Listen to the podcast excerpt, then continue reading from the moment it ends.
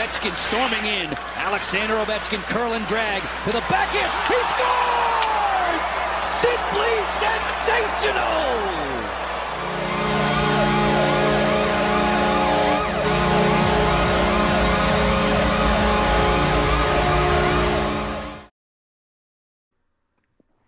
Ladies and gentlemen, boys and girls, welcome back to the Pizzas Here podcast. I'm Eric, and I'm joined by the usual crew Jake, Joey, and Will. Today we have another special guest, Tyler Byrum, an associate editor and writer at NBC Sports Washington, in addition to being a freelance play by play announcer in the DMV area. Along with being at NBC Sports Washington for over five years, Tyler was an assistant broadcast director and play by play announcer at George Mason, a content manager at the Washington, D.C. Current, and is the current play by play announcer for George Washington Athletics. Tyler, how you doing? I'm doing good. You guys get like a hold of my resume or something? Oh, I was uh, on your LinkedIn profile, LinkedIn. baby. okay, yeah, because you, you went through everything pretty pretty thorough there. Um, but yeah, thanks for having me, guys. Uh, love the name of the podcast. Like literally every time I see those commercials, it geeks me out. Um, Thank you. But yeah, great great to be on. Talk some Caps hockey. Let's go. Oh yeah. All right, so uh, so you write articles for NBC Sports Washington. Uh, what's that like? And um, everyone wants to know how you first got started there because obviously it's such a you know great company and such. Yeah, it's uh my story is interesting, and I think around the industry, everybody's story is kind of different and weird. And uh, honestly, some people are probably going to be mad at my story. Um, I work I undergrad at George Mason. Um, and then I was just kind of I when I was assistant director there, that wasn't a full time position, so I was doing there what I could, getting as many hours as I can, and then I was running blogs on the side. I did one for uh, George Mason basketball, and then also I did one for Ultimate Frisbee, which is a sport I played, and I'm also like semi big into following. Um, and somehow, some way, I didn't even apply for a job the editor at the time got a hand on my resume. I don't know how it was passed on. I I think I know now, but I don't want to like I don't want to divulge pretty good it. resume. If I'm, it's gotten a lot better over the last couple years. Um, but at the time, I they just asked me if I wanted to come in and do some like part time hours, like ten to twenty hours a week, uh, what we called like uh, digital desk producing, which is just kind of a jack of all trades type of person that does a little bit of everything, social media and whatnot. Um, went in, crushed the interview, started in two weeks. So, hell yeah. It's a weird story, um, but it works. And then three years later, yes, three years later, uh, I applied for one of the full time roles and got that. So that's my NBCSW story. Um, great being there. Great having so much access to the Capitals and the Wizards and just being very close with those teams. Obviously, we have some affiliation with the Washington football team as well. Um, but just being it. That's not being, as fun as it. That's not as fun. It's getting. Hey, hey, hey! Better. We won today, right? um, but yeah, it was. Uh, it, it it's just great being in that access, knowing what's coming, all the fun stuff that the teams are preparing for, and just knowing that we can we can go a little bit more in depth into what other publications do because we know we're essentially an extension of the team, and that we can really give fans and readers the nitty gritty of stories that you may not see in the Washington Post or other publications in the DC area. Nice man. Um, so assuming you know you've written a lot of articles for NBC Sports Washington, um, what has your personal favorite article you've written been, and can you tell us more about that? Oh man, for the past like until recently, for like a year, I kind of did feature writing a little bit for the website. Um, and one of the features I did was actually on a, a George Mason baseball coach, and he had he's been with the team for 35 seasons, and that's kind of why I wrote it because they were celebrating that. Um, and he had like a ton of like fantastic stories to tell. I kind of knew him beforehand, so the ice had kind of already been broken. Yeah. I mean, but like one of my favorite stories from him is uh, so it was his thousandth win story. They were down like a tournament in like the Carolinas he and his team, or he thought he was playing for win. He didn't know it at the time, but it was like win number 999.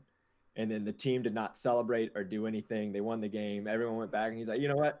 I'm gonna treat myself to a nice dinner.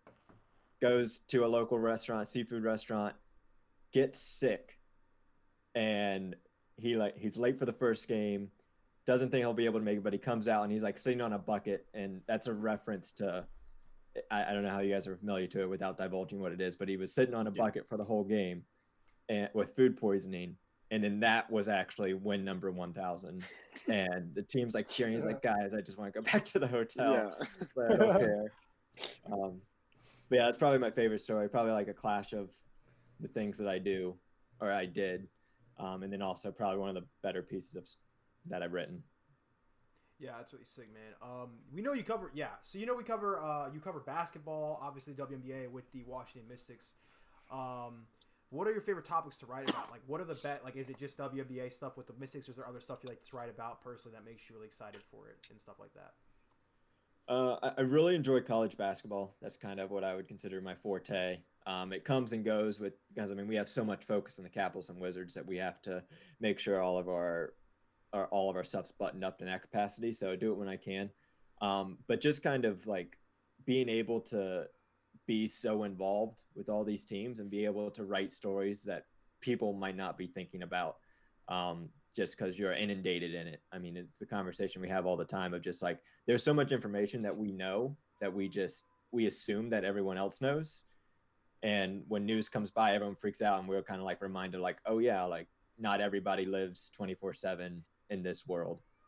Um, so i think writing those kind of stories is really cool really fun. Um, like i did one recently on uh, the wizards and their three first round picks recently i know we're getting away from caps but their three first round picks and with all their new players that they're coming in I, ironically, all their young players had to really perform this season because the way their contracts were going to go, that if they didn't perform, they were going to get shut down the roster. So it's just a little kind of inside story that isn't just like overarching scope of the team and how they're doing, if that makes sense. For the first time in a really long time, it's actually enjoyable to talk about the Wizards right now. Yeah, like So that's nice. they don't suck anymore. It's great. It's it's so funny at work. Used to it was like now officially we all love covering every single game, but real talk for a while it was like everyone was hoping to work Capitals game nights because those are the more entertaining games. And the Caps like went on like a lull for a little bit. They kept losing in overtime, and then all of a sudden the Wizards were winning like big games, and we were just like, oh, you know what? The Wizards games are really fun now to be working those nights. The Caps are still in that lull of losing overtime games. They're just slow, dude, and they don't play McMichael. But yeah, Yeah. um,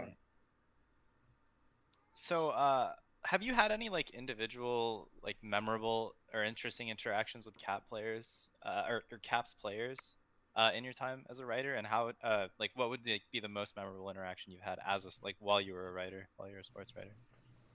There was so I've been to like I think two Caps games that I've covered. I obviously do a lot of stuff kind of remotely, and we only send uh, I think you guys know JJ Regan and now Andrew Gillis to games for the most part. Um, but I've been to two on kind of fill-in situations. That was so long ago. I didn't even go into the press rooms.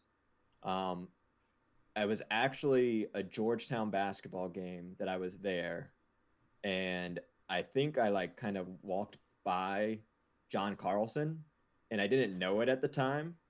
And I- I mean, John Carlson's kind of like a normal looking dude. He doesn't really kind of like stand out that much, in my opinion. Just if he's if he's not wearing like full on hockey gear and whatnot, just an average Joe wearing a sweatshirt and jeans. And I was like, wait a minute, I think that's Carlson. And then he looked back at me and then just like dove into the stairwell. So that, that's like my only story. It's kind of lame, but and it was at a Georgetown basketball game of all things. But that's the one That's I got. funny. What a Georgetown basketball enthusiast, John Carlson. Carlson does just look like a normal like Yeah, I dad. was saying, he does look like a normal Dude, guy. He just doesn't do anything special. He's just like he yeah, always he's- looks like he's like a little lost. Like he's got like that look. He's like, like kind of just out there. I don't know. Wouldn't Yeah. you know on the ice he looks the exact same. Mm, Hey, mm. hey, hey! Hey. No Carlson slander after that wheelhouse pass yesterday. Two alright? point two point night last night, right? Yeah. Mm. Man, Seth Jones leads all defensemen in points. That doesn't mean he's good. Does he actually I'm right pretty now? sure he does. Really? Oh my god. It's Did either you see the pass You guys, last see, night? did you guys see that beautiful assist that he had to Kailer Yamamoto That's what I was just saying. yesterday? Amazing. He leads he leads the league in assists for def, I mean points for defenders because he assists the other team twice a game. A Jones assisted Kyle Yamamoto was just the one on the wrong team. Because Caleb is on the Caleb is on the Oilers, right? Caleb Jones. I said Kyler. no. I said Caleb Jones because Caleb Jones on the Oh. Oilers. That's the brother of Seth. His No, he's on he's on the Blackhawks too now. Caleb. They both got they Oh, both yeah. went there this offseason. They were. He was never that good. So Yeah. So uh is- are we on? Um do, so other than your uh you know your cool John Carlson story, uh are there any um other cool stories that you have just from uh your time working at NBC Sports Washington? Yeah, um, I don't know if I would call that Carlson one cool, but I, I, he, I think he was there. Uh, I was so I was at the Mystics when they won their championship. That was pretty fun. I was out there on the court, just trying to capture the moment and whatnot. That's So that that's probably one of the coolest things, being able to be involved in that championship. I wasn't physically there for the Caps parade, but being able to cover the Caps parade and just be involved in that moment and just I, I think also I could speak for a lot of people just being in the area when that Yeah. happened for the parade. I think that was probably one of my I mean like anything anything we did writing about the caps, it was like gold for us. It was like somebody chugged something. Now they're diving into fountains. Now they're going into bars, into clubs, singing karaoke. It's like anything we did was just like gold and everybody loved it and everyone bought into it and it was just it was so fun to just i don't know be immersed even in like as a because i mean the reason why we all anyone any sports reporter that says they aren't a fan of sports is lying to you but just seeing all of that happen and the culmination of so many things and so many factors in dc sports that was just that was awesome Yeah. Obviously, the pandemic and COVID has you know affected all of us. But what did it affect being a reporter and a sports writer um, when that first hit? What was like different about it? Uh, well, when there was no sports, that was brutal. Um, Yeah. We were, I mean, it was funny. We kind of had like a couple planning meetings on like, hey, what are we going to do? What are we going to talk about? Kind of what are some maybe stories that we didn't have time for beforehand? Now we have all the time in the world to do. And then we like churned them out for like three weeks straight. And then all of a sudden we had nothing to, to do. We didn't realize how long it was going to be. Our boss was like, eh, two weeks, we're going to be back in the office. Everything's going to be back to normal.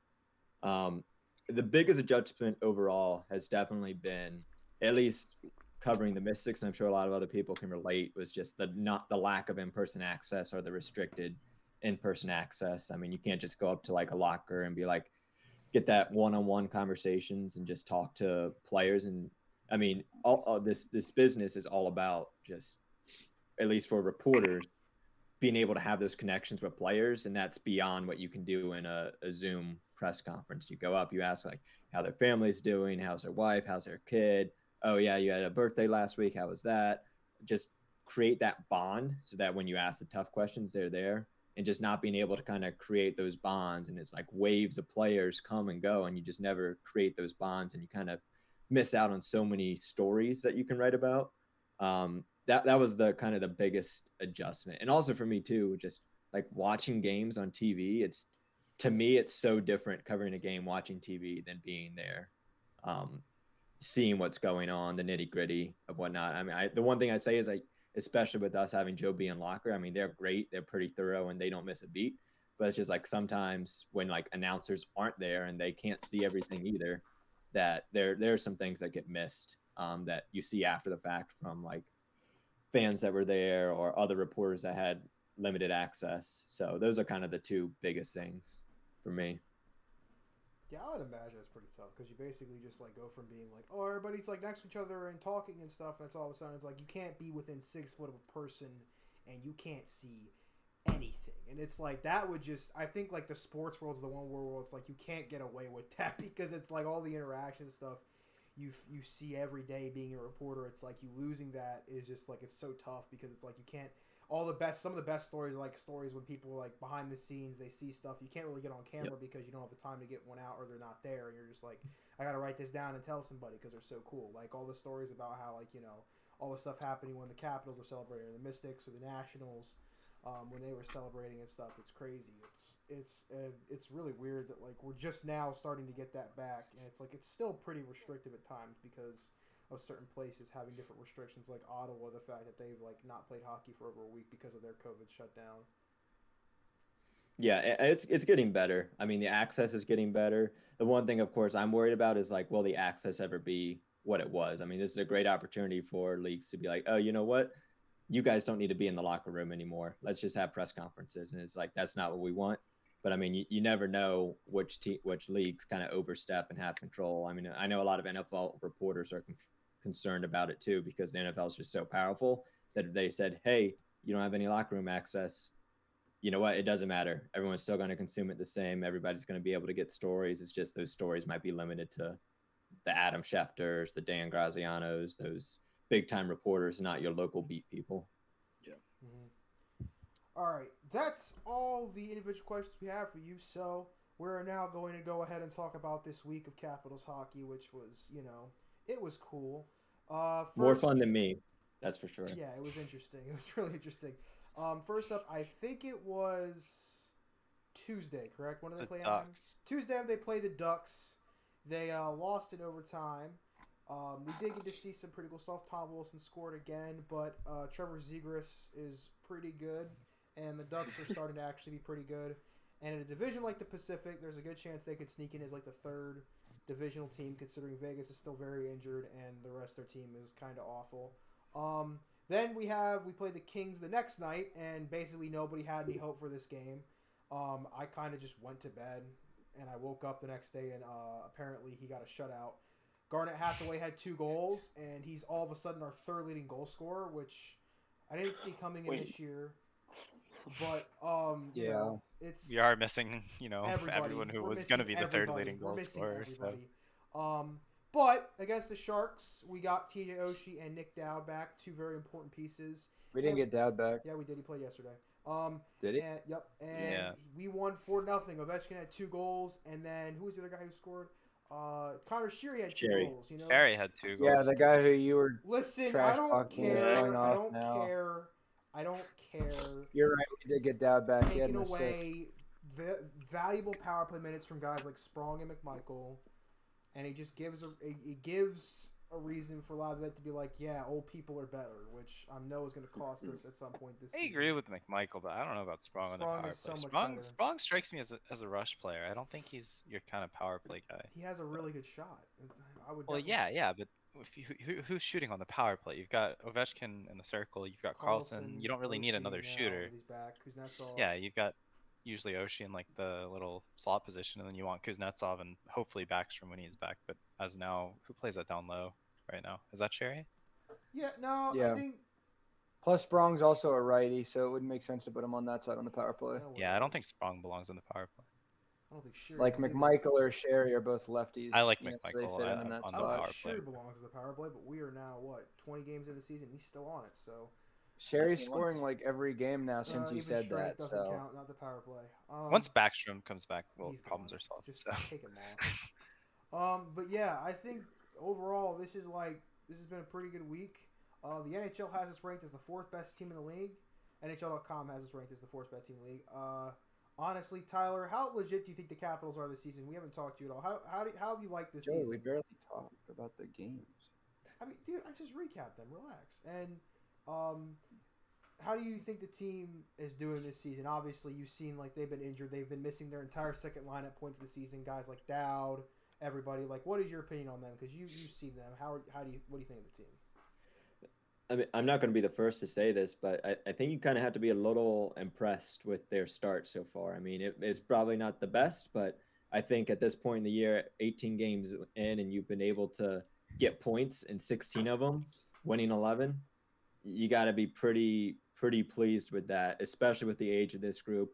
And I think you also have to be really encouraged with the play of the young guys that you know are going to be in the system and work themselves up in the next couple years. Um, I mean, obviously, I think everyone's kind of worried a little bit about Carolina, and I'm also a little worried about the Panthers with how they've been able to handle that coaching change. They still look really good. You're worried about Carolina and the Panthers, you know, because ooh, Dad NFL joke. NFL joke. nah, Um, you're right. Go ahead. but yeah, I mean, and the the one thing like they they're doing well Alex Ovechkin's playing another phenomenal season. Ar- arguably could be on pace for his best season of his career at what is he now, 36 or something Thirty like years old. Yeah, and I, I'm a little concerned that other guys aren't getting as involved scoring wise. But other than that, I mean, had a very good spot of the season, very hot start. I think this is kind of like one of those old pre Stanley Cup Capitals teams where get out to a really hot start and you can kind of just cruise the rest of the way. Um, Because I mean, at the NHL, it really doesn't matter that much if you win your division or get the first or second seed, whatever. So just make the playoffs, get a favorable home field or home ice the first round, and then go from there. Yeah, I feel you. Who do you think has been the most impressive of the young guys? Obviously, you named a few, but who do you think has been the most impressive? There's an there's probably an obvious answer, but like, who do you think? Uh, you mean uh, of the rookies? Yeah, the young well rookies, young guys, basically a mix. So some of them aren't like rookies technically. Like Vanecek isn't a rookie, but he's still technically a young guy. So I mean, and I think we're going to talk about goalie talk a little bit. I mean, I like Vanecek. I think he's probably the most talented goaltender, at least in my opinion. I mean, obviously there's some things you can nitpick in his game, um, but I mean, Peter Laviolette threw him in. He's like, basically, you're the number one guy this year, and for the most part, he's been fine. Um, I mean, obviously, I think his rebounding, you can work on that, uh, how he can corral pucks a little bit more there. Um, but I mean, Vanecek's my guy. I mean, Connor McMichael's also, I think, really fun to watch. Um, but I don't know if he's necessarily where. I don't think we've necessarily seen everything from him. Um, but those are kind of like my two that I'm. I've I've enjoyed watching at least. hmm Yeah, I definitely agree with what you said a couple minutes ago. Um, you know, obviously, us as Caps fans like to nitpick every single thing we do, and even if like we're the number one team in the league at any given time, we're gonna act like they're god awful. But Yeah. the fact that NHL.com NHL.com believes in us that much and is ranking us the fourth best team in the league right now, not to mention being without like half of our team every night that that you know that's impressive you know and like if we're going to be honest that's you know you can't ask for much more than that given the fact that we're without people like mantha who is a second line guy oshie up until yesterday who's a second line guy you know dowd who's obviously an important and crucial player in our team et cetera et cetera backstrom who's our you know nick backstrom. So the fact the fact that we're doing as well as we are right now obviously, you know, we don't want to keep losing in overtime every other game, but again, silver lining in that is you get a point, whereas if you lose in regulation, you get nothing. So, you know, there's a silver lining in that, but I mean, we say it every every episode now. Once until we have all of our guys back, you know, we got to look at the bright side and be happy that we're still doing this this well, considering all of the people that we're missing. So, you know, for me at least, that that gives me a little bit of excitement and hope. It's like okay, you know, we're doing this well without all of our important players, minus, you know, obviously like our first line guys. That makes me excited because it's like, oh, when they come back, I can't even imagine how that's going to go. But knowing that we're the Capitals, who knows? When they come back, we might go to dog shit. So, you know, you, ne- you never really know. But, you know, part of me is excited for everyone else to come back because it's like, oh, we're doing this well without them. You know, how well are we going to do even better with them? So, well now it's only Yeah, that's what it's just. Backstrom and Mantha out. That's it. That's the well, only yeah, Eller. but I mean, Ellers oh, has COVID. yeah. the Oh, COVID yeah, issues. It's COVID. That's not really. He's just got to get off the COVID. He's fine. Oh. oh, if it's not that big of a deal. No, Yeah, I mean know, he's just like no he's not deal. like fuck. He didn't Oh, break that's his bad. collarbone like goddamn Mantha did. I mean he's just out When for is- a week or two. when is Backstrom set to return? If there is a date set, I thought he would be There back before a date Oshie, set. which is really confusing. Like we're 18. He games should be back within a week or two, is what we think, but you never know. We keep saying that. It keeps getting pushed back. Yeah, we've we've been saying two weeks for like the last two weeks, so you know, you never know. We won't know until he's actually He didn't back. go on the road trip, did he? He didn't. Mantha? No. I don't think so. No, Backstrom. No. No, Oh, Mantha. Backstrom. Mantha broke his collarbone. I knew it gonna be. Yeah, I was gonna say. Um, I will say, I think it doesn't matter whether they're um, injured or not. This start is phenomenal. I mean, if you have everybody, you're still really happy with where they're sitting right now. Yeah, I mean, I think given the situation, it's even more impressive. But if we had everybody and we were sitting at, I think we're what, like third in the league in points, and you know, you got to think about. I also always take those three on three losses with a grain of salt because come playoff time, that's not how things go. Doesn't You're matter. playing five on five. You're playing with the you're playing Capitals hockey. Capitals hockey is five on five, um, and you know obviously, hopefully, what's going to be a good power play. But I'm not so worried about the three on three. I mean, it sucks. I want to see us score three on three, and three on three is so fun to watch. But from just like the, you know, we're picking up enough points. We're we're, we're well within the playoff race. If we lose games three on three, I don't really care as long as you know they're looking good five on five. They're looking good uh, in situations that they'll actually see in the playoffs. You know. Yeah. I mean, Speaking I of agree. five on five, Ovi at 36 years old is leading the league right now in 5v5 points. So that's I was another gonna- nice thing to think I- about. this is, I guess, this is a little early to mention this, but like what Ovechkin. Okay, if you look at this league scoring race, at at number one, you have Leon Draisaitl, who is incredible and is having the season of his career, and plays with the number two guy, who is the most talented offensive hockey player in the history of mankind. I don't care. Gretzky, get out of here. Crosby, get out of here. I don't care about Lemieux. Connor McDavid is the most talented and most impressive offensive hockey talent ever, in my opinion. And then at number three, you have a 36-year-old Alex Ovechkin, yeah.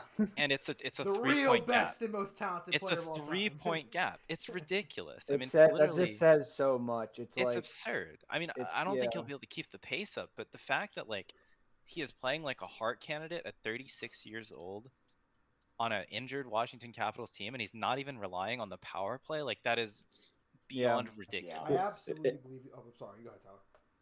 No, no, no. I was just gonna say, and like coming into this season too, and I think again getting ahead of ourselves, but everyone was like, "Does Ovi still have what it takes to put on some big seasons and catch Gretzky on his rec- on his contract that he currently has?" And all those doubts are completely erased, and everyone's now like trying to bookmark their calendars on when. I mean, we're still what 150 goals away, but I mean, everyone's like trying to make those early predictions and try and get ahead on the curve. I mean, a complete flip of the switch. I mean, he's not going to maintain this hot start. He's on pace for 62 goals this season at 36 years of age, and Sounds we're a, good. a Totally believable. I think it's 45 right now goals. No, it's it's it's What? if you take just the season pace, it's like in the 60s. Yeah. Yeah. yeah. Oh well, that that's what Blake Blake has. it Blake at. I don't know, Blake's like, thing is based that- on last season too. Is it Blake's okay? I talked to him about it. Is- Because is yeah, because according to Blake, right now it's like 45 after his two goals last screw night. Blake, 60. 45. what? We're 18 games in. and He has 14.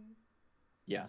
No. That's some bullshit. It's not- 62. It's 62. Yeah. Yeah. It is. I yeah. totally believe. I mean, he's 62. he's not going to score 62. I mean, I think, I think. All All right, this Tyler, be- nice this will be a- have on the show. I Get the wouldn't sound, bite. get the So- soundbite. Get the soundbite when he scores like 65. John Scott we'll, said we'll he do a was U- we'll do a YouTube like highlight video for 2008 with How OV. good he is right now. So I mean, All right, Tyler, it was nice having you on the show. We're gonna have to ask Yeah, you to leave now. here, buddy. Sorry, no. Um, We've got the soundbite for the next. There's absolutely reel. zero Yeah. Ovechkin slander on the I, Pieces I think podcast. I think here's the thing I want to say about Ovechkin is that if this pace keeps up, he absolutely wins the Hart in my mind. I don't think there's anybody. Mm. I like. I, I don't give a shit what Connor McDavid does at this point. It's fucking expected. What Leon Ovechkin is Draisaitl, doing, would I like don't a care. word, I don't care. you. I don't care. The Russians like beat the word. Germans in the end, anyways. Yeah, you need to read your history. Um, All right, but all right. By that logic, Eichel for MVP. no. Um, I, I think Troy Ovechkin. Terry's winning the Hart. I think Ovechkin is is simply doing something. I think he's currently on pace to have his best career season at 36. I don't think that's going to happen because obviously one of the things that's happening is the assists are going up a lot. Wow, we got to say goodbye to Joey too. And That is a Ovechkin, shame. I'm not. I'm saying he's a fucking Hart winner, Will. I'm not saying he's bad. Uh, I'm just. I think Yeah. that. I think that he genuinely. Oh God, not this again. not this again. Oh, no. I think Oh, he's genuinely please, put up an incredible one of his best seasons. I think individually Ovechkin's best season will he that you could never top is the season where he won Ted Lindsay, Art Ross, Rocket Richard, and what was the last one? It was oh god. Oh, and the Hart. I forgot the Hart. All four of those trophies in the same season. That that no one I think has done that since him. And I don't think anybody will ever again possibly because it's just an incredible it that that's a season that's like unlike anything else. I think that was the 2009 2010 season too if I'm being correct. I don't know cuz that was the year Backstrom scored 100 too. But um I just think it's insane how he's doing this. And also like he's doing this without the power play production he's used to. Like he's only had like two power play goals this year. That's what I'm saying. Like, if he's doing this well in 5v5 and not really, like, that's what everyone who's always, you know, all the Gretzky, like, big fanboys are like, even if Ovi breaks the record, Gretzky's still going to be the greatest score, score, goal scorer of all time. Ovi's only good on the power play. He relies on his signature shot on the power play. And it's like, all right, look at this year. He's almost 40 years old and he leads the league in 5v5 points. He's obviously not relying on the power play right now because our power play sucks. So it's like when we get Backstrom back, he's going to score more power play goals, right? So like if he's doing this in 5v5 and his normal power play production, that's going to be insane. Then maybe he will get 60 goals if, you know, but it's just crazy to think about. It's like like Will said, it's like okay, you have the two best players in the league right now leading the league in in points. Of I mean, McDavid and Draisaitl. That's, you know, a lot of people pretty much everyone agrees on that right now. The two best players in the league are leading the league in points. They're both like 25 and then you have a 36 year old. It's like, it's not a fluke. He's been doing this for almost 20 years. So it's like, that that just says so much about him. It's like every like Tyler said, every single year we go into the season in the off season, all the esteemed sports writers, not Tyler, are like not that you're not. A, I'm not saying I'm you're not an say you just fucking writer. shit all I'm over saying the other. Yeah, I get the the other. No, you you get he knows what I mean. All the all the other sports writers, not Tyler, are saying, "Oh, is Ovi burnt out? Oh, this is going to be the year that he stops and slows down. He's not going to be able to maintain his normal production. Just watch. Ovi's burnt out. The Caps suck." Then we get two weeks into that season, and we're like, "Oh, I guess they were wrong. Ovechkin's still scoring goals. The Caps are still good." You know, it's like Ovi's like Tom Brady. He's going to play till he's like 60 years old if he wants to. I think the scary thing is that, like, realistically speaking, Ovechkin's kind of game is the fact that he's very good at finding the puck and like and just getting it into the like. And not saying that's like oh like but like literally think about that like some players struggle with finding the puck and getting into the net Carl Hagelin but like yeah. like this dude has made his whole career about me so finding ways to just like get the puck into the net by any means necessary. And the things that make him so dangerous are his shot and his physicality, which his physicality is going to drop off a bit, but his shot really should never like dip. It should always be as good as it is because unless he like loses a little bit of power in it, which it is powerful, but the really dangerous thing is it's insanely accurate. It's one of the most accurate shots in NHL history. It like one of. probably the most accurate shot. I think there's a couple that like I think like it's it's not the most accurate, but it's like top three easily. But Who like would you um, argue over him? I honestly think it's probably the best. Kovalchuk, I think Who- Kovalchuk's shot's the most accurate in history. Kovalchuk can shoot that shit from anywhere and score. It's insane. But I think How long did he last on the Caps? It's because He he was was old. fucking He was 36. Like He was old. what? Ovi's Don't do my 36. boy like that, bro. I'm 36. I think well, he wasn't getting top six minutes anyways. I think that it's insane that people are like, when's he gonna regress? I'm like, well, I mean, How do I add my? I don't know if he's ever Never. gonna regress like to the way you He think can is. regress after he gets. I think 900 I, I goals. think at some point he won't be like a 50 goal scorer, but I don't think he's gonna go to be like like what Jagr was, where Jagr was basically like you know 30 points a season. I think he's still gonna be an like a 50, 60 point season, like 30, 40 goal kind of guy because he's always gonna find a way to get open like that because he's also incredibly smart and he knows where to be where the puck is. Like he's he's a master at being like on the power play, being like, all right, I'll just find the soft spots, and when the puck gets to my stick, that shit's going top shelf. No one's stopping it. It's so easy for him to score and to be that like accurate and of course that insanely productive.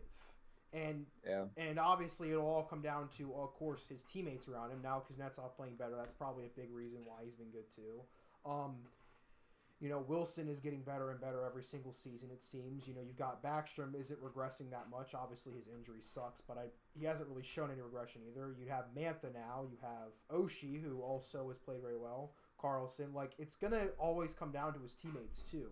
I think the biggest reason a guy like Jagr kind of like dipped off was that like the team around him kind of like dissolved. Like the Panthers in 2016, 16 when they were really good. The next year they fired Gerard Gallant and like their entire core got shook up and Jagr was like a part of that core the way it was built and he was just kind of like, well, like where do I fit into this now? Like I don't feel like I belong. And now like Ovechkin, it's always like we are building this team to help like to win a cup, but also to supplement the fact that this dude is legitimately the best offensive player of all time, possibly. And like we're gonna make sure he gets those chances that he deserves, which is hopefully what they're gonna keep doing. Yeah. You guys want to get into one player we like and don't like on the Caps this week? Absolutely. Sure. All right. Uh, Tyler, you can start us off. Um, you know, obviously we played the the three games that we did this past week. Uh, what's uh one player that stood out to you, both uh in a good way and a bad way? Uh, I'll start with first pick. yeah. I'll, I'll start with the good. Um, and I'm going to pronounce the name wrong because I always do the exact opposite. of what it is either Connor. Sherry or Connor Sherry. I don't know. Um, but he's just been a what has he had like four goals in the past five games, two last night. I Joey's mean- fuming right now. I love Um, to see a short man in sports do well. Uh, no bias whatsoever. Just like No, I- I'm completely completely with you there, and I really enjoyed both of his goals last night. I mean, he just threw it on net, which is what we've been asking for like half this Capitals roster to at least try and do something besides Ovi. Um, and yeah, I, I think they were two great goals. I, I for guys that we don't like. I mean, I don't know. I mean, I I was to be honest, I was a little disappointed in TJ Oshie coming back last night. I didn't think he was We'll see you later, TJ Tyler. It's been nice it. having you on. Yeah, Um, Oshie is my favorite guy. He's the guy. Like I'm not. I'm not a huge into hockey weeds type of person. Like when TJ Oshie is on, I just like watch where he is on the ice. I know people do the same thing for like Ovechkin. When Ovechkin's on, you just you don't care what's going on anywhere else. You just watch Ovechkin because something's going to happen. And like after the what he did in Sochi, like Oshie's been my favorite guy. So, but yeah, I just I wasn't impressed last night for him. But for the week, I don't know.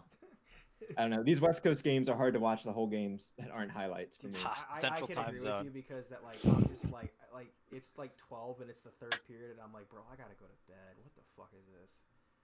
Like tonight it's like, like- nine. I'm like Ugh, I don't know if I can stay over that. Like I, these, like this week, I've had a lot of like nights off, and it's just like I don't want to spend my off nights like staying up watching Capitals hockey like I do every other night. So like, gonna try and do something else. Yeah, I feel you. Um, yeah, you wanna go? Yeah, sure. Uh my uh my player that I really like this past week, I don't think you guys are gonna take we're gonna take this one. Jake, you can you can relax. I'm not gonna take your guy, whoever it may be. But uh Axel Jonsson-Fjallby, man.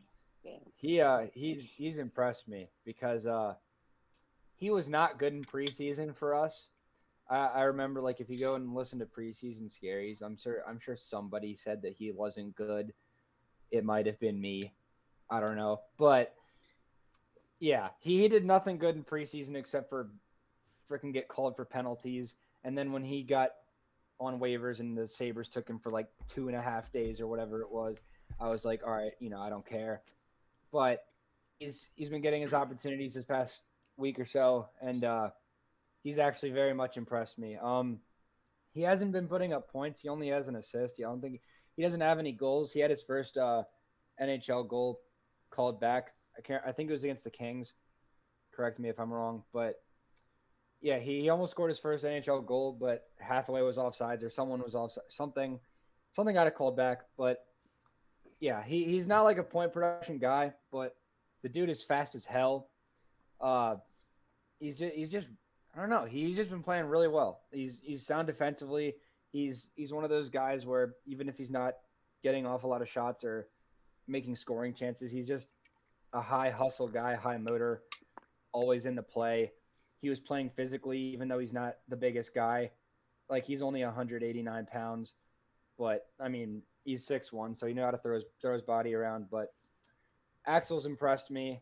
Also, coolest name in the NHL. But uh, Whoa. that was There's it some was a cool it was an names, bro. exaggeration, you know. But it's a No, cool Axel's name. a Axel, dope name. Axel, Axel is a is pretty a dope name. name. That's a But dope. you know, it's, it's no name. Will or Jake or anything. It's a That's a name. no. Hey, yo, listen, chill, bro. But Axel is uh, a hockey name, and he has hockey hair too. What's like, yeah, his hair is sick, so you know. Um, you know, But, uh, sick for like that. Anyways, player. uh, for player that I, I haven't been impressed with this past week, uh, who, who's who's with TVR? Schultz, right? Ah, damn it. Yeah, it's gonna be Schultz. Uh, TVR is carrying the hell out of Schultz. Uh, Schultz, get your shit together if you're listening.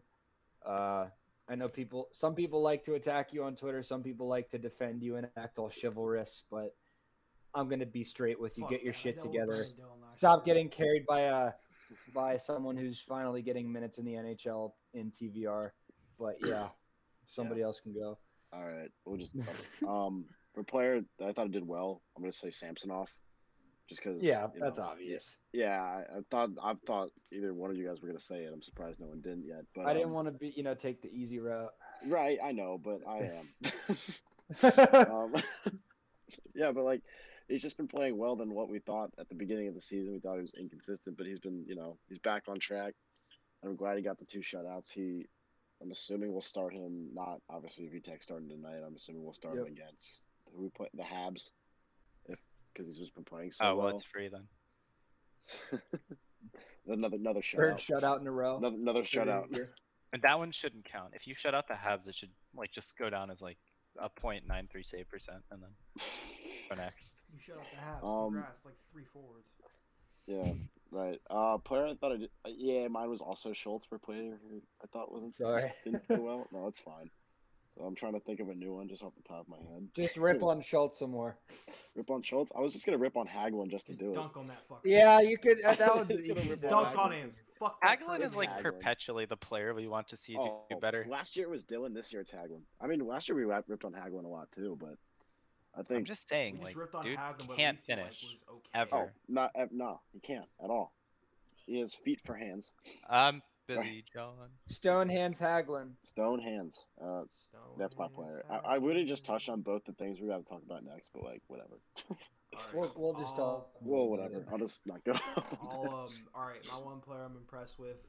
Um, I'm not gonna lie, it's actually not Samsonov. It's not Sheary. Fuck. Oh, it's not. It's hoping it not would Ovechkin. It's actually gonna be Hathaway. Um, Yeah. I that was my second one. I genuinely, I remember last week, I was like on the fence about Hathaway, and I was like, I don't know what the hell's going on with Hathaway. He seems like he's sort of like, he seemed like he was in the same boat as Hagelin. Like, whether it be the fact that Nick Dowd is out and that line isn't together and they're not used with the same chemistry and stuff that they're used to, like, you know, with how well they play together, or it was just, you know, just a bad start to the season. I guess it was a bad start to the season because the dude just started scoring goals crazily, and it's really nice to see him score a bunch especially with the fact that our wing depth was hit very heavily this season with injury, and it's nice to see him scoring a lot. Obviously, guys like Wilson, like we've seen, have started to score now. He was kind of snake bitten. Mantha was snake bitten for a while until he started scoring, and then he broke his fucking collarbone. Um, Oshie's back, and he's obviously been good all season. He just needs, you know, some time to get back to the ice and stuff like that. But seeing him score more, Sheary is nice. Sprong has gotten good chances. I think if he's given just a bit more time and chance on the ice, he'll score more than what people are expecting. Um, and it's weird. It, I think he's an RFA, which is weird because like they're really they're really playing a lot of RFAs this year, and I think that's because they just want to know what they're getting out of them. Because at this point, they're just like we can't just keep giving them one year deals. And seeing um what's his name? Who was? Who was I said was good? Hathaway playing well is nice. I think it'll be interesting this offseason because there are some guys in Hershey like AJF, like you guys have said, or Leason that definitely deserve some time and deserve to get their chance full time on the roster. And that'll leave guys like Hathaway and Hagelin, who shouldn't be on this team next year. Hagelin shouldn't. Um, but yeah, I think that's one guy I'm impressed with. The one guy I'm not impressed with, um, shit, man, I don't know. Um, Hagelin. nah, I- like Hagelin. I mean, this this wasn't a week where if you can't think of if you can't think of anyone, just go to the default. this this wasn't a week where anybody played bad. I just think Schultz. I think that we need to see more looks on defense. Like at the start of the season, the defenses looked very good. The top two pairings are amazing, and TVR is our number five. But for all intents and purposes, I don't know what the hell Schultz is doing half the time. He scored a goal opening night and has all of a sudden vanished. Um, and like I feel like this happened last year where he scored a few goals to start the season and then just all of a sudden was like, "Yeah, there goes all my production. It's gone." Um, it's like it's unreal. Like his biggest thing is he's an offensive defenseman. He scores on either side and then he's not terrible in his own end.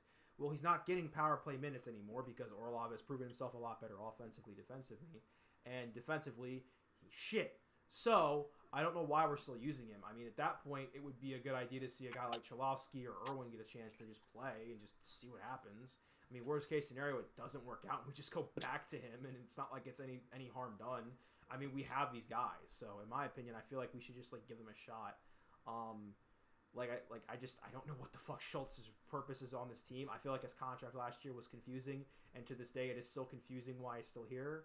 And once again, I, I just his whole tenure with the Capitals has just been very confusing, and I don't know why he's been here, but I mean, he's you know he's been here, so that's all I can say.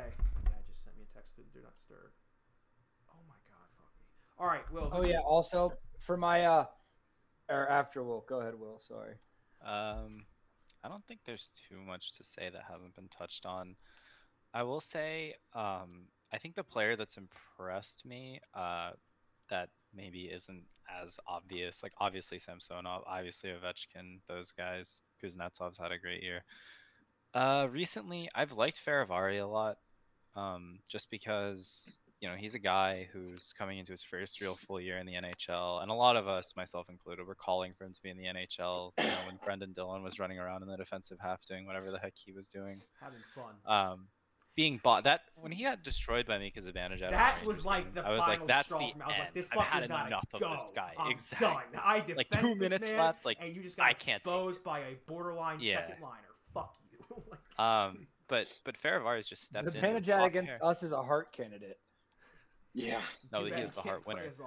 Um, but yeah, um, he just stepped into a top two defensive pairing with John Carlson, who's never been particularly fantastic defensively, and looks really good and makes that pair look really good. And he scored a few goals too. He's doing everything you would want from a young guy. You know, is he a Hart candidate? No, but that's not what you're asking him to do. You're asking him to do his job. And I want the next Kiel know. Makari goes back to Hershey. yeah, and then as far as badly, it's really hard to say if anyone's been bad. Oh, also Protas really impressed me, but um, it's hard to say anyone's been particularly bad. You guys are harping on Schultz, and rightfully so. Uh, I guess just call Hagelin, like just go to practice for like eight hours a day Everybody just and just shoot the puck. Just never don't leave even, practice. Don't even put skates on. Just shoot the puck. I, I just don't. I don't. It's like his his finishing has to be like historically bad.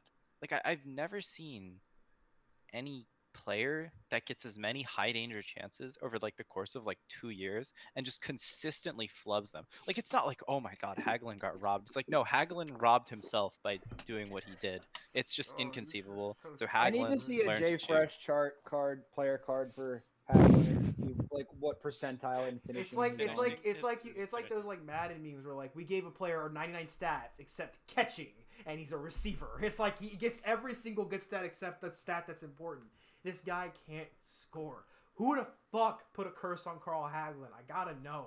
This man doesn't deserve it. He's not a bad person. He just sucks at his job. That's one. That's a different thing. I also want to want to back up my Axel being good claim. Uh, I'm looking at a a nice advanced chart that, uh, care. I care. Okay. Uh, something that Blake posted two days ago. We love you, stat guy Blake. Um, yeah, Jonsson-Fjallby leads our team right now in uh expected goals against per 60 by a decent margin. He's been on the team pretty like much games. everyone- It's like four What? games. He's like- played seven. Well, Nice try. still. But um, nice try. Anyways, um, I mean that's more than a lot of people. Anyways, uh, so he he's his expected goals against per sixty is like just above one point five, which isn't bad, and then everyone else around our team is like between like two and two point five. So That's not bad. yeah, Axel for the Selke. Uh, yeah, and guess who the two worst people on our team are for Don't say it. expected goals against It's per gonna be sixty? it's gonna be Schultz and it's gonna be Schultz. Schultz and Hagelin. Hagelin. Hathaway's in third by not too much, and then everyone else is like in the middle. The But- eye test. Hathaway Yeah, Schultz and- restore. Schultz and That's- Hagelin are our two worst defensive players, but I mean that's also probably because Hagelin plays a lot of penalty kill minutes. So, or no, No, no, it's five v five. It's five v it's five. 5v5. The just stat is 5v5. I'm reading it. This chart is five v five. Hagelin and Schultz are our two worst defensively goals against expected players per sixty. So yeah, Scratch Hagelin, not Fjallby. Changed my mind. yeah, All right, one hundred that's percent. fair, Yeah. All right. Well, right, uh, since we yeah, since we're so- shitting on him a bunch, we might as well talk about it. Uh, Carl Hagelin's become a problem. Everybody, what are we gonna do about him? Now, I haven't checked Trade his him. Contract. We can't just trade trash. No don't one's gonna trade for Carl. No one's gonna. Okay, I've I've come to the realization. I've seen God. He's not gonna be traded. I have retracted my statements from two episodes ago. He's no longer worth it. But I think is this a situation where like Richard? No, that's not even fair. Richard Panik actually didn't suck for us. He was actually good. We just never. Richard played him. Panik was good. I just like He with was good with for him. us. It's like, is there a team? Tyler, you you should probably know this. Is there a team out there that would be desperate enough or stupid enough to take Carl Hagelin in a trade for whatever reason? Do you think? Coyotes, maybe. Habs. Yeah, I mean, I think they. Yeah, I think the easy You're answer is the. you were like, you were like, um, The, the easy I mean, answer maybe is the no. no Coyotes wants just to- Carl grant a favor so they can like kill his caps, uh, his cap hit. He's I mean, that also would be- 33 years old though, so no one's gonna trade aren't gonna be for an a AHL time either. player worthy they're who's not gonna be here for a 33. time. They have no good players besides like a couple guys. the Coyotes are about to become the Nordiques. Again. Hell, dude, hell yeah! I want those jerseys back in the league. Do you okay? Yeah. Well, I I was I was looking after this, and I think there's a t- there um it's not Edmonton. I thought Edmonton because I was like, fuck it, just put them on a line with Connor McDavid and see what happens. That'd be hilarious. He just wouldn't Carl crack their Hagelin, top six. Connor McDavid. He wouldn't and crack Kyle- that top six. Their top six is like the best in the league, No, arguably. Yeah. Yes, it is. Their Yeah, center it is. core is top the best. And then who's a better top six than the Oilers right now? Probably the Maple Leafs, I think. No. Balance wise. No. Nah, get out of there. Oh, Someone- Marner, someone hit the boo button. Marner, Matthews, You just started your statement off with Marner. He's been their leading scorer the past three years. He, He has been good the last couple Okay, weeks. I'll like, give him can you that. fuck but up? Like, no, oh my god, you no. started the sentence with Marner. Okay, it's better than starting with fucking uh, Zach Hyman. Like, Zach Hyman has like 11 goals or something, or not 11, He's but 11 he's goals.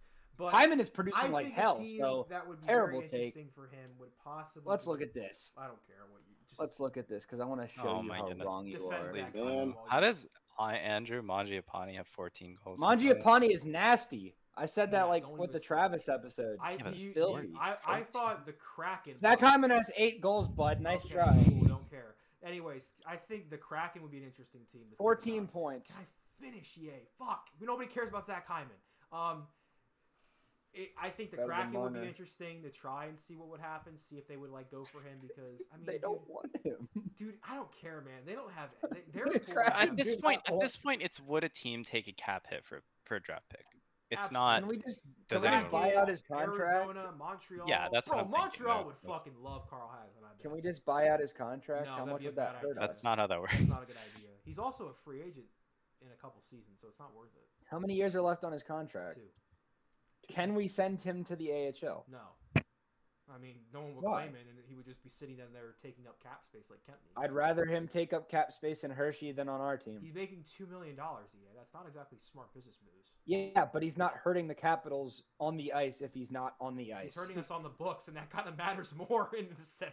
Right now, he's hurting us on the books and the ice. He's not I'd really rather doing him just terrible on us the, on the ice. books. We're winning games, but he's just. He's kind also of, hurting my eyes, so whatever can get rid of him, I don't care.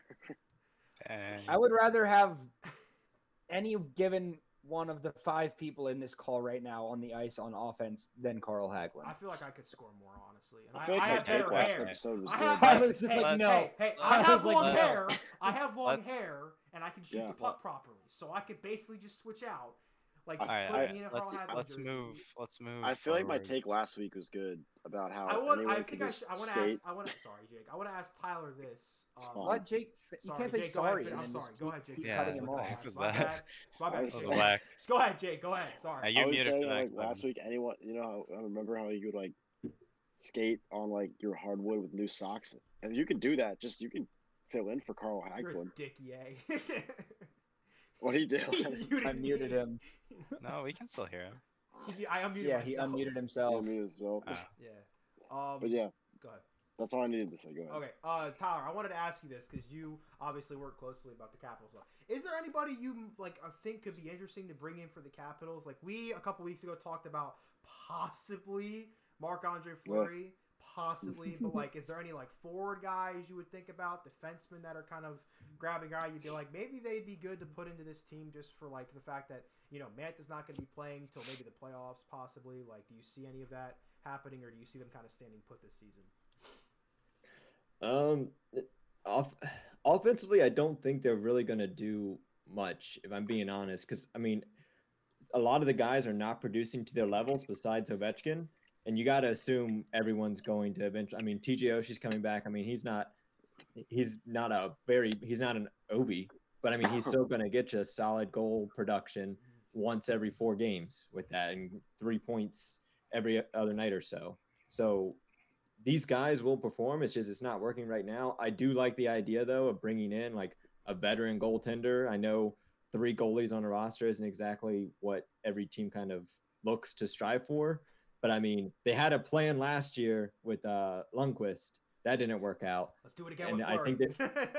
Yeah, I, I think there. I think there's a valid reason to be able to do that. I mean, if, if the Penguins were relevant in the playoff race, I know it's way too early to talk about playoffs, but if the Penguins were relevant. Yeah, I think you bring in Fleury just as like a a mind trip, you know, just to go against Pittsburgh, and everyone would be into that because of the rivalry. Um, Pens are always in the playoff race. I think they're they're they're good enough. Until they're year. not in the playoffs. Not this playoffs. year. No, they're, they should No, no, no, no, no. shutouts, Until the? Penguins are not in the playoffs, they are in the playoff race. They're in the playoff race. They're in the 100. percent It's the fact you got to remember with the Penguins is they're still missing Malkin. He's still out, so like they could get better. Yeah. They get 100. I want to ask you Yeah. guys though, because we're talking about goaltending now. Um, yes or no to this? Either one of our two goalies, Sammy or Vitek, would you be okay with trading either one of them one for one for Fleury or a good, solid veteran goalie that's still playing well to have them for one or two years? Not anymore. If it means Not right one of now, them? no. I was Yeah. to say not right now. You say no, like like right at the yeah, because I mean, right now in the past week they're both playing yeah, considerably well, and all of a sudden Samsonov heard all of his slander and is playing well again. But like, we don't need two good goalies. I mean, if one of them can stay consistent, like, but I mean, Fleury's an established, you know, goaltender. He's most likely going to the Hall of Fame. He won the Vezina last year. Our defense is somewhat decent enough. If we put Fleury in that, I feel like it could be improved for a year or two. So, are you opposed to that or not? No, I am. I think trading them both when they're RFAs would be really stupid.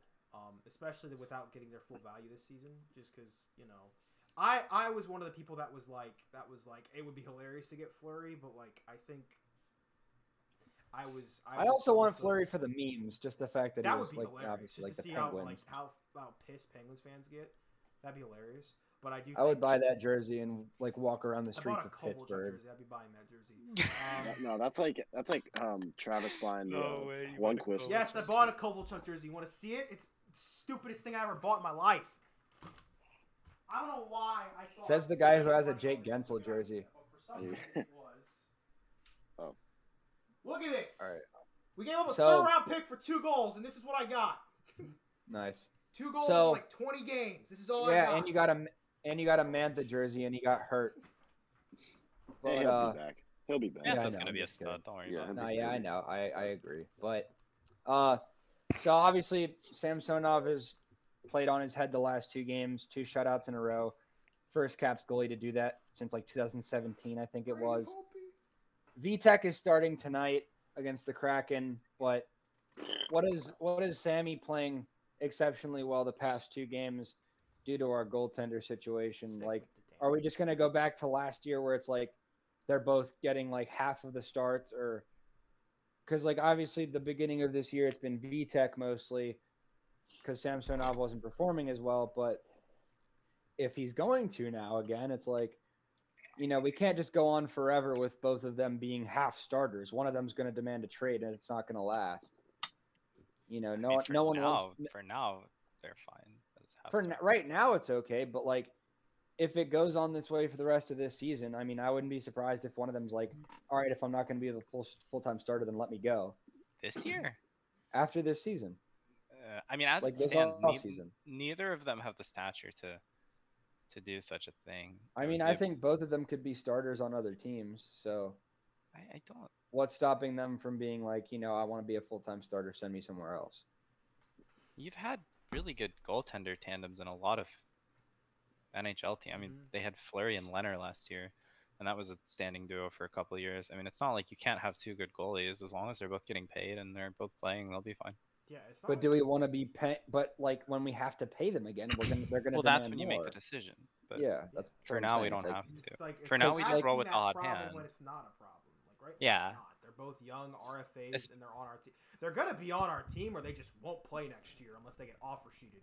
Which someone's gonna have to offer sheet them like a decent amount of money and like give up draft picks to us. Which if they give like we'll be, Samsonov, we'll take. if they give Samsonov or Vanecek, Vanecek like six mil a year and we get a first, second, and third round, fuck it, man. Goodbye. Have fun. We'll deal with the other Yeah. one. I don't know about you guys, but when when Vanecek got injured and then they pulled up from call, I for one, when that first happened, I was like, uh oh, Sammy's in the doghouse. That's a- instantly like Me the first thing I too. Yeah, thought. me same. I A thought lot that of was people it. thought that might be what it was. I'm a And then big he just Fucale gets supporter. back to back I, shutouts. I think the big thing with Samsonov was that game against Florida really got into his head a little bit because it was ear- he was brought he started that game he was supposed to start that game then was pulled and then was put back in and then it was like he just pulled himself which like you don't see that happen a lot which if a goaltender is pulling himself that means he knows something's up and he's like I gotta get out of this fucking game because usually goaltenders are very prideful they'll want to stick through things unless like they're getting shelled over and over again like Patrick Roy was that one time um, does anybody remember that game, Pat, the Patrick Roy game, the last Yeah, time he played for the That was that was like the day. Yeah, then he, he got, got like, scored on nine He times. vowed he vowed to Oh, leave. right. He and then vowed he to leave turned after that. around to the GM and said, "You need to trade me. I'm not playing another game for you." And he Yeah, got traded to I would do. Colorado Avalanche. I think that's what I like. No, sh- like it's that's awful. But I think it's good to see him get back on track and to play. He's playing at his peak right now, and it's not like peak like it's always gonna get worse, but like he's playing at what he could be right now, which is an absolutely dynamic goaltender that can shut down any like like. Even though the Sharks didn't play terribly last night, anything they did last night was like they they didn't get anything going. Like he was there to stop most of it. They got lucky. There was a couple post shots, but I mean, shit, you want to be lucky sometimes, and I think it's good to see him playing that well, especially with Vanecek playing well. Um, but I think just tandeming them is probably fine. I think Fucale was a nice story. Um, he was awesome to see him get a shutout in his first game. It would have been nice to see him get more, but I think with both of them playing well, it's just it's good to stick with what you know is going to work this season. And maybe next year he'll get chances since one of them might be gone. So we never know. But for right now, just stick with them and uh, just play it out. I don't think we need a veteran Yeah. goaltender unless the goaltender becomes an issue, which it's not, and I don't see it becoming an issue. Yeah, I wasn't I wasn't trying to come off as like saying like I want one of them gone. Obviously, right now in the situation we're in, I'm fine with both of them being here if they're both not, you know, obviously like I want to leave. If we're not paying either of them a boatload of money, you know, if we can afford to have both of them playing, you know, I don't see any problem with it. But yeah, I don't I don't think we need a veteran if they're both going to continue to perform decently. So I'm cool with both of them right now. But we already we already touched on the power play and the injuries, so we were going to talk about those more, but we've kind of already covered both of them, so we'll just we'll just skip over that. But uh, in a half hour at nine o'clock p.m. Eastern time, it's not going to start until like nine forty-five because that's how the NHL works. But we play the Seattle Kraken tonight. I'm Uh, glad to know that we aren't the only ones that make that joke at work, especially for West Coast games. Like literally, where it's like open uh, 10 o'clock puck drop, it's gonna be 10:25 before we get anything. at the earliest, yeah. Yeah. Yeah, but uh, I guess since we're cutting a couple things out, we can go a little more in depth, uh, like just Uh, analysis, analysis and stuff for the cracking in tonight. That uh, shouldn't take too long. I mean, I mean, like I'm not saying like talk for, about it for an hour, but we can like not just say score predictions. We can actually like talk about the game itself. Yeah. Sure. Uh, yeah. I guess I guess we can start off with predictions and then just talk about stuff revolving around the game as we go. But uh, Tyler, how do you see our game against the Kraken going tonight? Uh, tonight, I mean, uh, after what the Gold Golden Knights did, I mean, I think Kraken's been pretty disappointing team. I mean, I watch them just because it's the Kraken, and I just want to see them do well, and they have the best sweater kit in the entire league, in my opinion. Yeah, Um, but bad.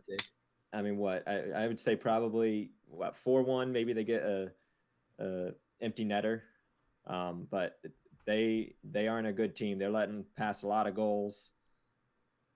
Yeah, Yeah, keep keep it simple. I'm not I'm not impressed they- they didn't they I like I think everyone's like still kind of baffled by it. Like I don't know what the hell they were doing when they were drafting. Like they didn't really draft any like solidified goal scorers.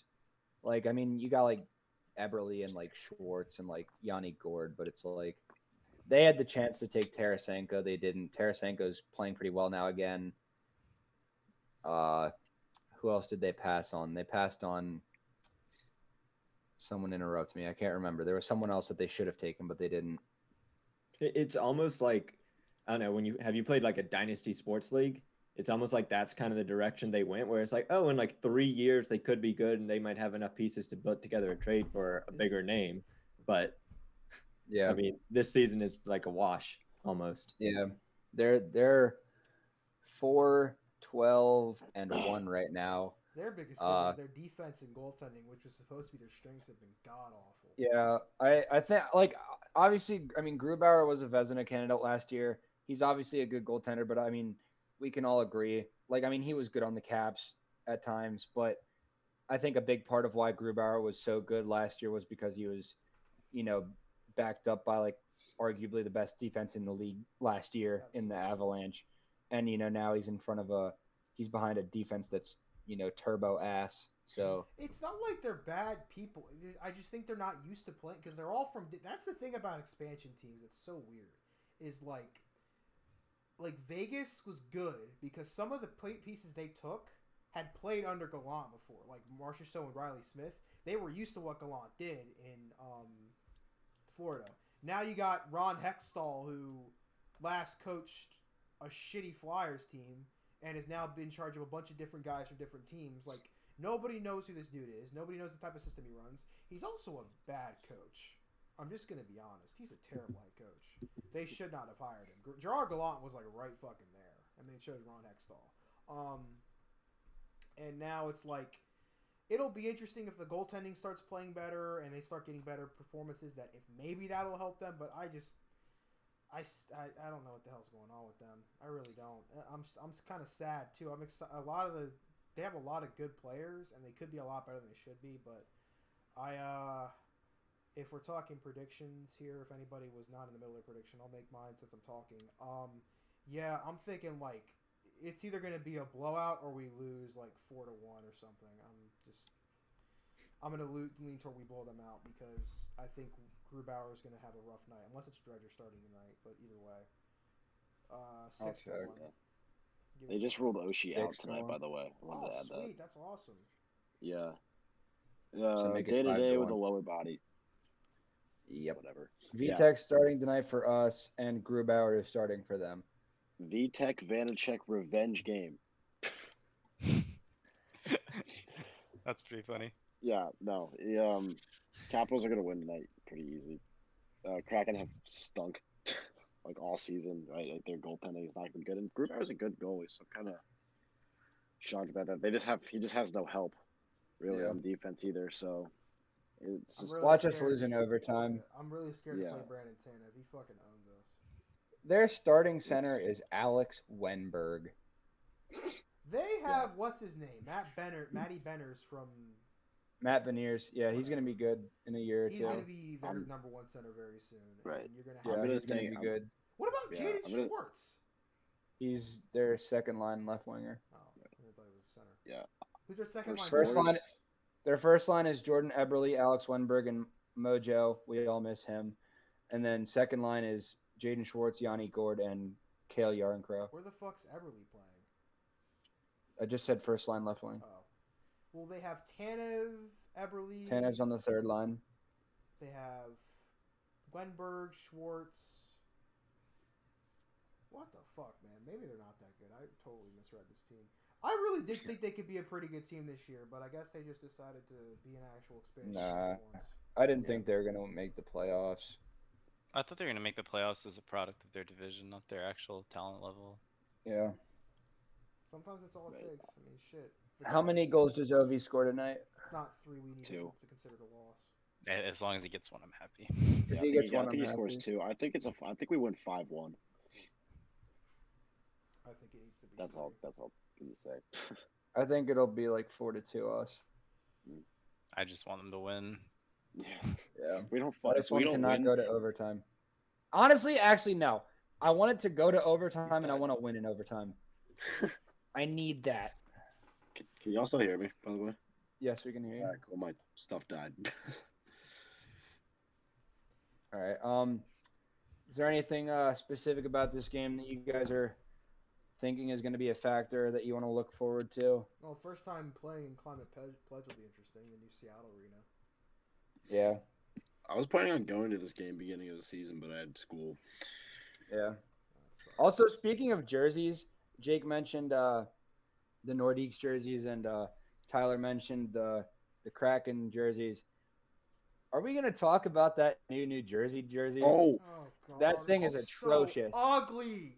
It's atrocious. Have you seen it, Tyler? The new New Jersey thirds. And I'm pulling it up now. New New Jersey jersey It's jerseys. so Yeah, the Jersey jerseys. Disgustingly bad. The New Jersey jersey jerseys. what does that represent in anything? It represents Like, the worst they state in the United States. Is this the took- green one?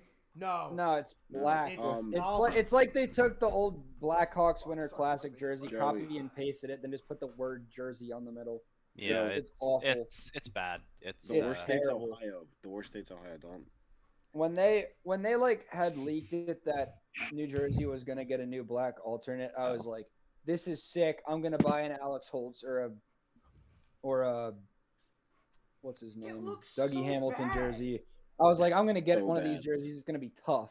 And then they post that, and I was like, this has to be a joke. Which is like really shitty because they have really good jerseys. Like the regular Dude, the jerseys are really green- good, and their green, green one is really good. This is disgusting.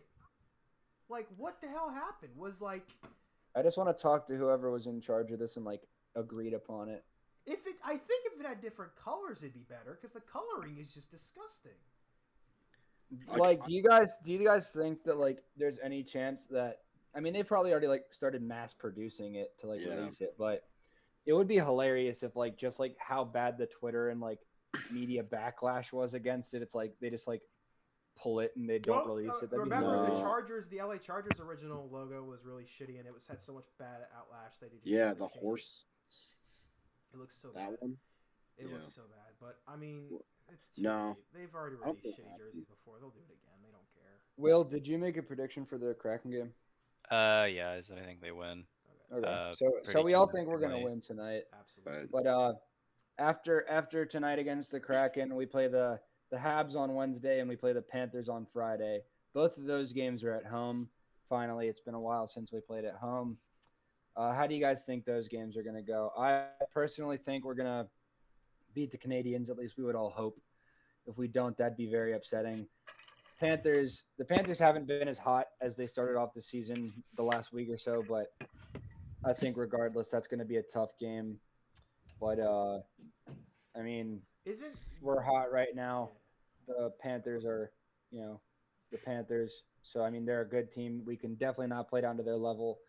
It's very possible that we do because we're the Caps, but Hell yeah. I think we, the Rangers just beat the Sabres five to four. Sorry, Jake, but uh, Our Buffalo Sabres. yeah, America's team. But uh, team. I say I say we beat the the Canadiens and then Panthers. I think it's gonna go down to like the third or possibly overtime. I think we might lose that game, but it's definitely gonna be really close and go down to the wire. Yeah, I think we win both too. Um, I think it's gonna be. I think the the Canadiens one's gonna be really the one that we struggle in because it's gonna be the first game after like a long West Coast road trip. It's one of our longest road trips of the season, and it's also the one that takes us the farthest. We're obviously gonna go out to Edmonton, Calgary, Arizona, Colorado, and Vegas, and of course um, other places that are a little bit out west. But I think at this point, um, this is our hardest road trip. But I think we'll win. But I think it'll be good. And I think against the Panthers, I think we'll play really well. Um, yeah, I got I got them winning both. Um, Tyler, what do you think? What do you think about those two games?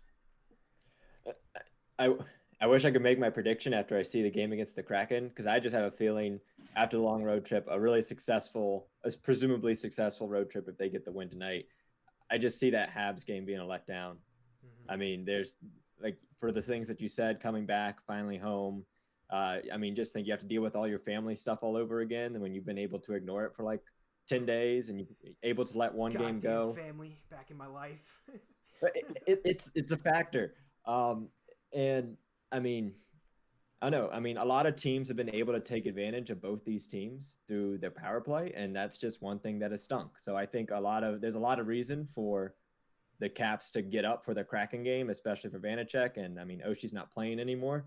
Um, but I feel like getting back home, they might be looking ahead to that Panthers game. If tonight was a closely contested game, I think they might pull out the win over the Canadiens. But if they win going away 4 1, like I said, assume my form of correction is uh, prediction is correct, I'd actually probably say 2 1 Canadiens just because it has trap game kind of written on it. Mhm. It's also also for the uh the game against the Panthers. It's the day after Thanksgiving, so we gotta the day after Thanksgiving. So we gotta take into factor. You know, people are probably gonna be skating a little bit slower. Well, also remember, some of them aren't exactly. They're not American. Some of them are American, so they haven't. Cel- they're not celebrating Thanksgiving. Well, I mean, I think people that any come to America excuse- still celebrate Thanksgiving though. Yeah, any excuse to get together and eat a crap ton of food, Fair. I think can be celebrated in many many countries. Is there anybody playing Thanksgiving Day? Probably not. I don't think I so. I think they let usually that they the stick away, they stay NFL. away from Christmas. They, I know that, but I know Thanksgiving. No Day- one plays on Thanksgiving. Damn, really? Yep. That sucks. They're playing Christmas. Jake, Will, what do you guys think for the Um, two games after tonight?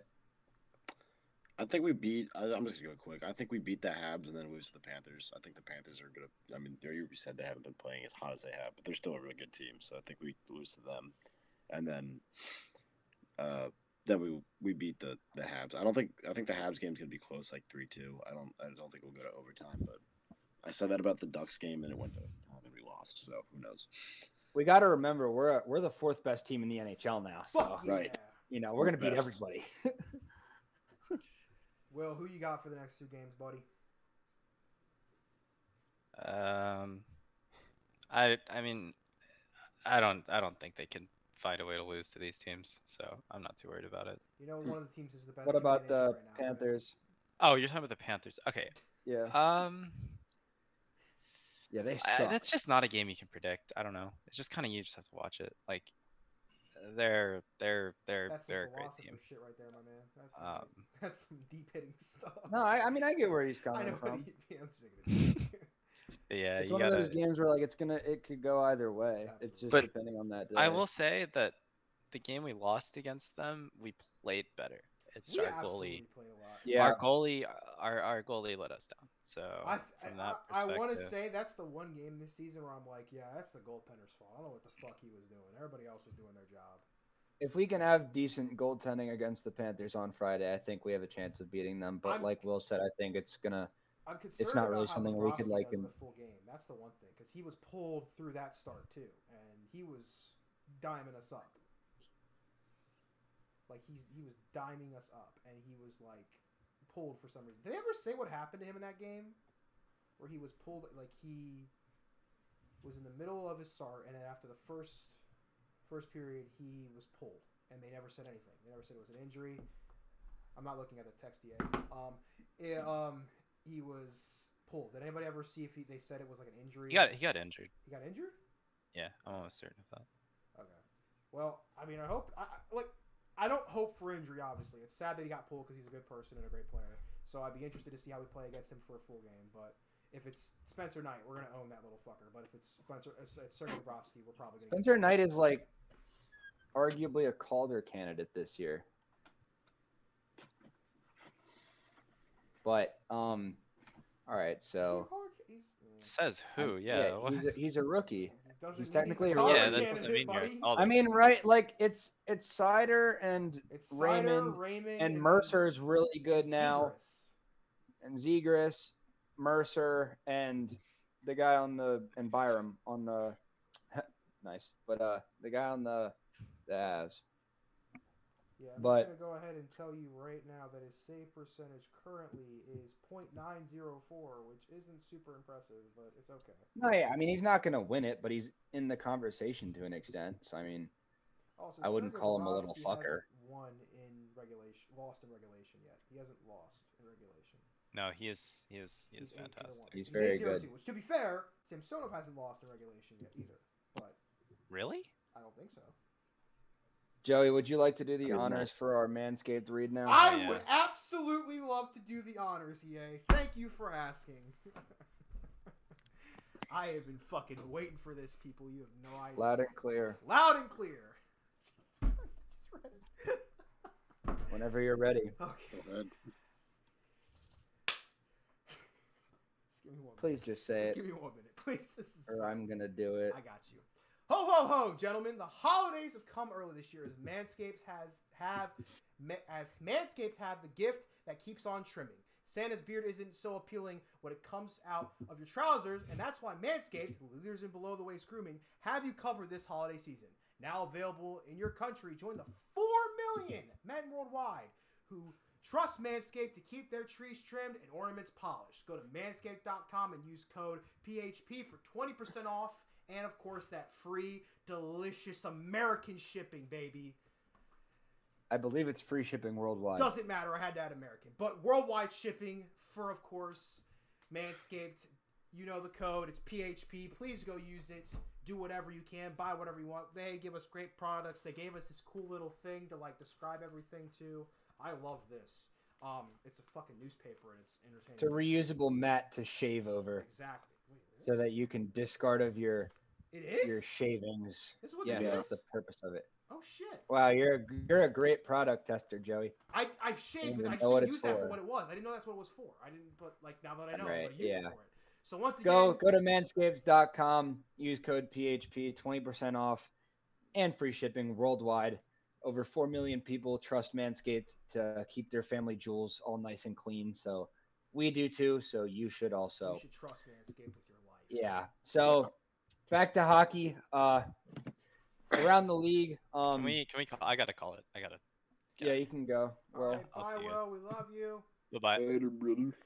all right. Um, I guess each of us can say a player from around the league that we like this past week very quickly, and another team that we like this past week quickly. Uh, We'll just do one one that we like, no one that you dislike, just one player and one team that you like. Tyler, you, Tyler, wanna you can start with us this? off. Yeah, I can. I can. I don't know if it's necessary this week, but just this season as a whole, I've been impressed with the Red Wings and Dylan Larkin as well. I think Dylan Larkin, especially, has established himself as one of the the top goal scorers in the league. Um, he's always been a tremendous talent. It's just that Detroit team's just been god awful for so many years. Um, I know their goalie situation isn't great, um, but I mean they've been able to get some key wins, and Larkin's also been a huge part of it, especially uh, on even strength. Okay. So you, you got that as your player and your team? Yeah, player and team. Probably. Okay. Not, I don't know. I honestly haven't checked their results for this week, but just for, as a season as a whole, just being able to look at it and be like, oh wow, they're one of the top three teams Yeah. in that fair. division. Jake, do you want to go so no one takes your picks? Uh, no, someone else can go because I don't have a team yet. All right. Um, I'll go then. Uh, I'm going back to who I picked. I'm gonna pick them again. Uh, two weeks ago when we when we had our episode with Travis. Um, Andrew Mangiapane, uh, on the Calgary Flames. Right now he has 14 goals, which is tied for second in the league with Alexander Ovechkin, who I think is a pretty decent player. But uh, I mean, anytime you're in the same stat line as Ovechkin, and it has to do with goal scoring, that's obviously means you're doing something very well. Uh, Mangiapane, I mean, he's never been like a crazy established guy in the league. He's kind of like Troy Terry. Just like this year, he's like really broke out into the scene, and uh, you know that's good for him. He's a really good hustle guy. He gets in, he gets in there. He's gritty in the paint. He's a hustle guy. He gets the job done, and he's not even a first liner. And you know, obviously Calgary's been good this year, but I'm not going to pick them. Uh, I don't know. Do. That's my player. I'll get back to you with a team. So Joey, you can go. Uh, player I've been really impressed with this season, probably Rasmus Asplund from the Buffalo Sabres. I really like how he's playing. He's one of the young America's that's team. gonna, uh, America's team. He's he's really gonna be important to their future. Obviously, he's not gonna be like a superstar, but he's really good to have a guy who's young and exciting. Um, considering most of their prospects either flame out or just leaving for better better pastures, like Jack Eichel or others. Um, team I've been impressed with, probably the Rangers. Um, I just yeah, I think last week. after opening night, I was sort of like, eh, on them. Like it really just feels like they kind of sh- like shook their whole team up for no reason. But it seems like what they did is working. I think Gerard Gallant was a great hire. Um, their defensive core has played phenomenally this year, and their offensive core is slowly starting to get better. Obviously, guys like Panarin and Zibanejad, Miller, Kakko, Lafreniere.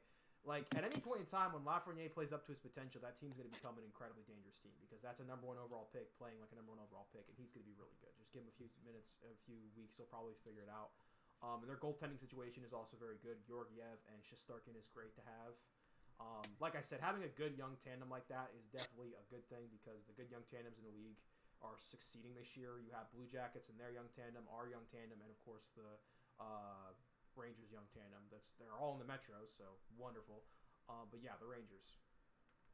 All right. All right. Uh, Yeah. Wait, wait. Let me get my team real quick. Uh, my team got- is the Maple Leafs. fuck. uh, you can add to it, I guess, but except for last night, the Maple Leafs lost to the Penguins 2-0, so that's obviously not good if you're losing to the Penguins this year by 2. But before before last night, the the Leafs had won 10 of their last 11.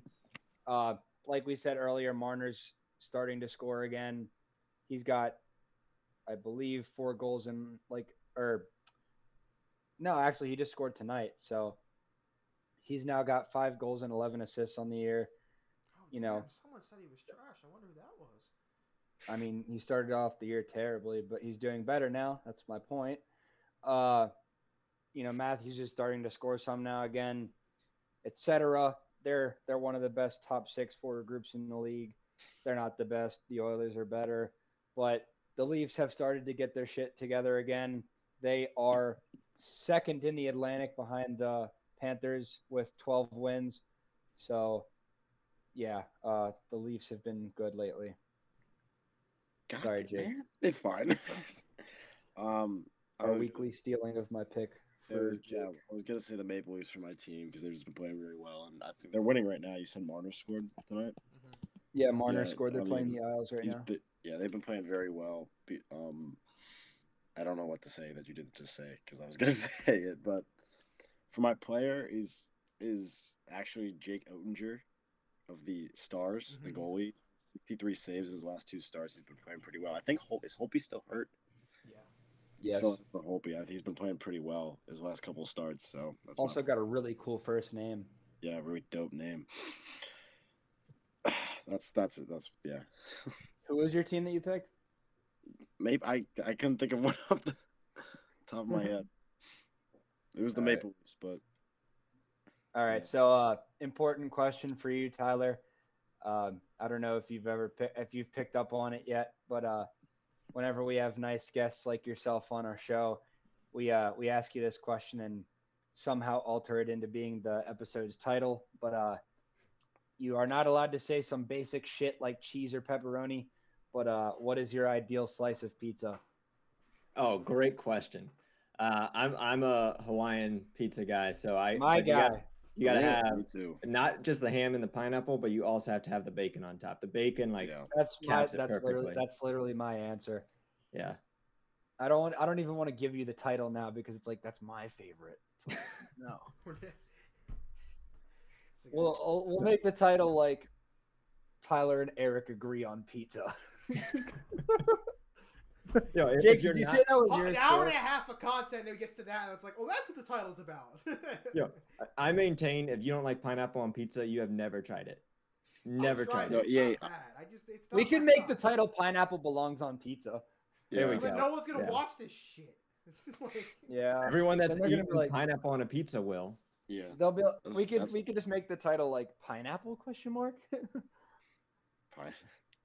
No, it's not my favorite, but that's I like that. It's not my favorite, but it's good. Do you have any questions for us, Tyler, that we could answer you?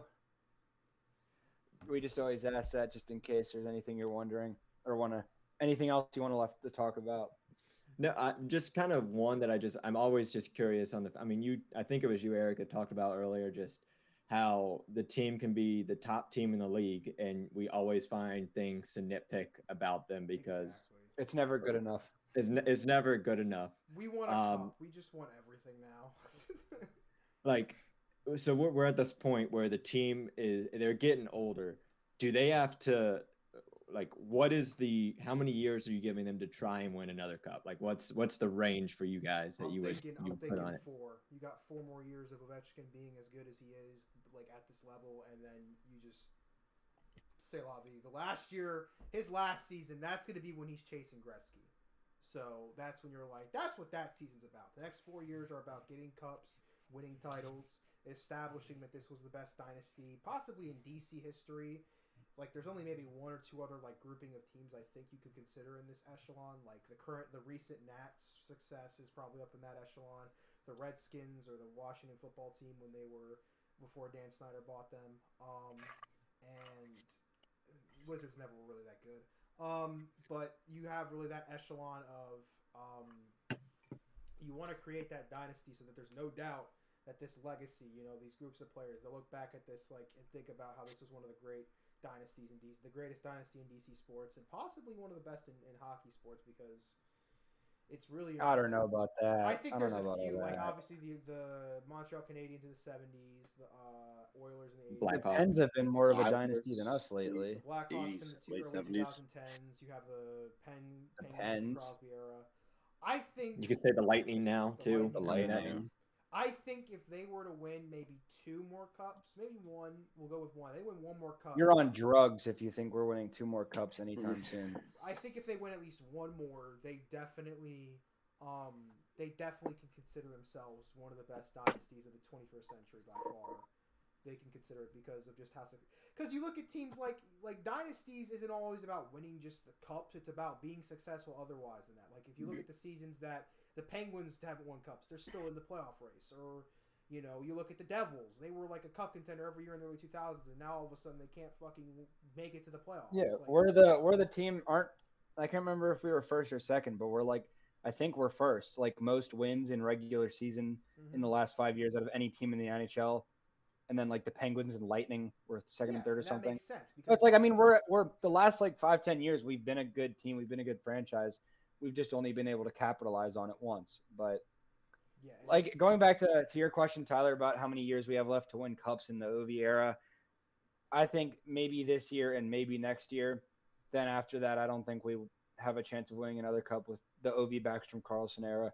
I mean, like you said, they're all getting old, but obviously, like I said earlier, I think Ovi could be a solid, you know, player for until he's 60 if he wanted to. But you know, I just like the team around him. It's like obviously, you know, Backstrom is an elite player in his career. Obviously, Carlson is, you know, et cetera. But the rest of them, I don't think they can do that until they're 60 like Ovi can. So I, I think I honestly I, I think we have a decent shot of winning the cup this year. I mean, I definitely wouldn't have said that at the beginning of the year. I would have said you're crazy, but considering how well we're doing, missing so many crucial people, and our power play, which is something that we've always relied on a lot, being so bad this year, and we're still doing well. If we, if when like if Backstrom when come when Backstrom comes back, if somehow by the grace of God Mantha comes back for the playoffs, I think we could make a pretty deep run and maybe have a chance of winning the cup. But at the same time, I don't think we're beating, you know, Carolina or the Panthers or maybe even like the Oilers in a seven game series. So I don't know. need to stop But hyping up the Oilers. You put a team that actually has a balanced lineup in front of them, they're losing in seven. I mean, we draw we we we take a lot of penalties, and the Oilers are insane on the power play. They're like fifty percent. So if we get into a series with the Oilers and give them three, four, five penalties every game, they're going to beat us. So, you know, I don't know. Like their power play is still forty percent right now. So, you know, that's pretty terrifying. that is terrifying. But The Preds have the second best power play in the league. That's funny. and they're they're they're they're seeing guys like Duchene finally play well, which is odd. Duchene's playing well this year, yeah. I really thought they were going to be bad, but you know what? I don't know things apparently. Um, Is there anything else you guys want to want wait, to talk Jake, about? What, or why don't you you guys- I don't think Jake. Jake, what do you think about the cup window? Like, Um, what do you got years I'm, wise? just, I'm, I'm thinking like five five years, right? You know, Like nearing the end of Ovi's contract is where really where it's gonna matter because we don't, you know, our future after that we don't know. So I think you know Ovi's gonna try and chase a cup, even if he's trying to chase Gretzky. I think he obviously still wants to do both because it's Ovechkin and he's an animal. So I think I'll give it five years. I know his contract's is it contract? Yeah, whatever. But I think I give it five years. Um, just He has four more After years on his contract after this year. right, yeah. After after that, I don't know. Yeah, Well, I, I don't know if Ovi. I don't think Ovi really cares about contract. cups right now. I don't think like I he's don't gotten I don't think Ovi he's gotten his one cup. He couldn't care less. If, I mean, obviously, Yeah. like this is his anybody would want another cup, NHL but he's he's I don't know. I mean, He said he Like- wanted to play in the KHL before he retired, and it's like, yeah, okay, dude, you run out of like. Yes, he can play until he's 60, and especially in Russia, you can play a lot longer than you can in the NHL. But it's just like, how long does he want to still be playing? You know? yeah, he wants to raise his children. You know, I think I think once the contract's up, he goes back to see the whatever it's Moscow for a couple Yeah. of years. Tries to win. I a think title. I think it's a matter of if he gets the record or not. Like like I've said this a few times. I think if his five years of his current contract ends and he's like within 20, 30 goals of it, I mean, I was I could see him signing another year just to like just to break it and then be like, all right, I'm done. Like the game after he breaks it, he's like, all right, I'm done. All right, you know? bye guys. it's like last Like, game alright, of the good luck. season, he scores it and breaks it. It's like we're about to go on a playoff run. He's like, oh yeah, that's funny. See you guys later. I'm Yeah, going to Russia. It's like, we we It's like, "Wee, I'm going to Russia. Y'all have fun with that shit. I think the Yeah. biggest thing will be. What's interesting is, what about Backstrom is going to be the key because the last year of his contract, Backstrom won't be signed anything. He will be a free agent, and like, I mean, that's going to be like 38, 39 year old Backstrom. It's not like he and at that point he's played his whole career with Ovechkin, so I don't think he's going to go anywhere. But like. I don't know, like what. Like, I, I'm interested to see what happened then because it's like, well, if Backstrom doesn't retire before Ovi does, he's gonna retire when Ovi does. he's gonna leave. He's not gonna stay. He's the only other person on the team he has a decent friend like connection with, like on that level, is probably Carlson. Because I can't see him playing anywhere else. I don't think he would. there's nobody really left that he like. I mean, like the only person I could see see maybe convincing him is if if is if George McPhee is still in Vegas and he's like, "You want to come play for a year under me?" Backstrom's never gonna play anywhere other than Washington, the unless we like trade him right now. Oh, Ovechkin, But, I can yeah. see like maybe. Oh fuck, who is? he? No, oh, neither of them are gonna play anywhere some- else. He and Malkin might play somewhere. Because he and Malkin are good friends again. I know he's. I, the interesting thing will be like if they go back to Moscow together and play it at CSKA in Moscow together one more time because they played together at the start of their careers there. It'll be interesting. yeah.